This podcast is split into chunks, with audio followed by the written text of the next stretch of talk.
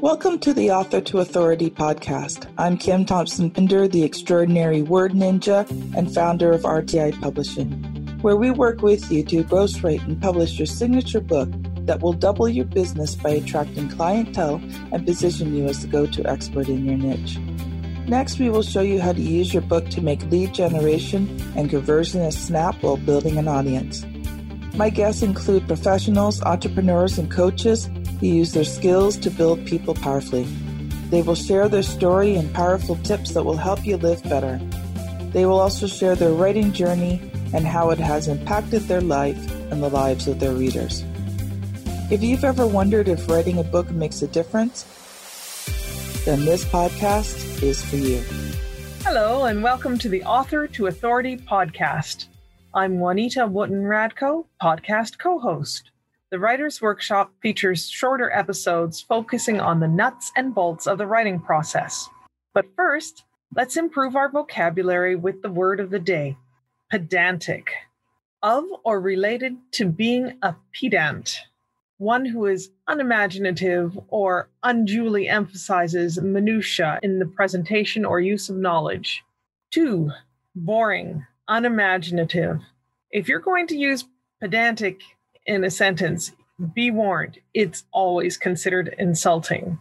I don't wish to seem pedantic, but I'm going to be talking about some very small details today. On today's episode, we're looking at when to draw the line, compound words, and hyphens. As I write and record the script for this month's episode, we are in a province wide lockdown under stay at home orders. It's been a long time, and many of us have had to juggle homeschooling our children along with managing work from home employment.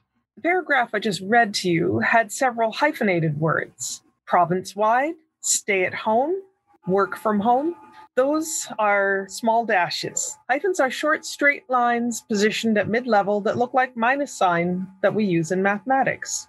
So, why am I being pedantic about what hyphens look like? Because there's several symbols that are similar in appearance to the hyphen that have different jobs.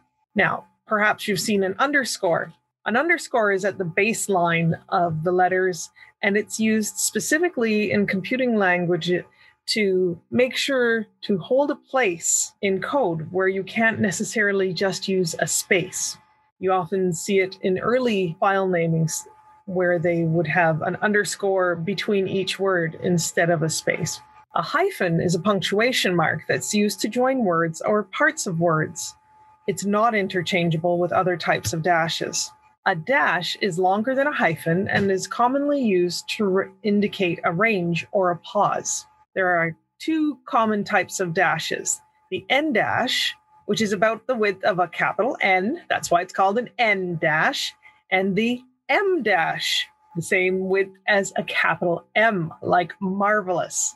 Before we dash off any further, let's talk about compound words.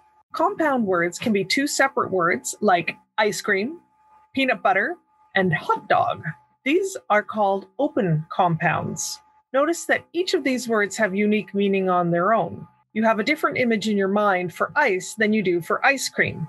Full moons, high schools, roller coasters are all open compound words. So, can you guess what a closed compound is? A compound word that has no space between the two smaller words. Hairdresser, laptop, grasshopper. These are all closed compound words. Finally, we use hyphens to create hyphenated compound words like part time, mid level, high tech. So, when do we use hyphens in a compound word? There's several rules, but let's look at two basic rules today. If the combined words form a unit of meaning, then you're going to use hyphens. A mother in law with hyphens is your spouse's parent. A mother in law means that your parent has a job relating to the legal profession. Rule number two when the compound word is used to modify a noun, then when it comes before the noun, it should be hyphenated. But if the words follow the noun, it's two separate words. I know. I know. Sometimes it just seems like I'm making this grammar stuff up, but it's a rule. I'm sorry. We ate deep fried chicken at the picnic. The chicken he brought to the picnic was deep fried. Remember, language changes over time. Hyphenated words tend to become closed compound words, which is, like I said, single words with no hyphens. In fact, a word that has been changing over the past two decades is email. Email is now more often written as one single word instead of e dash mail. It's in becoming increasingly common. I'm sorry. The best thing you can do is look up the word in your favorite dictionary and it will tell you whether or not it should have a hyphen.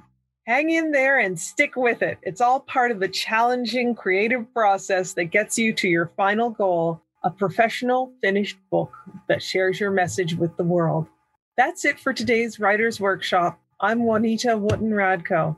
Thank you for joining me on the Author to Authority podcast.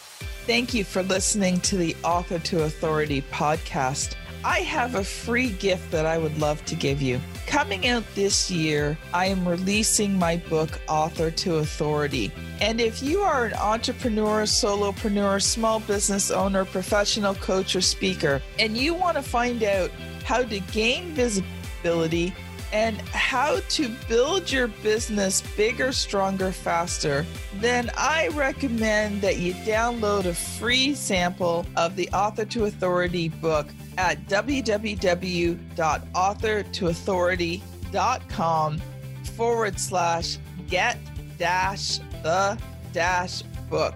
It's going to be a great resource for you that teaches the author to authority concept and the six key areas that you build authority in and how you can use a book to do it all faster. So don't forget, get your free copy today.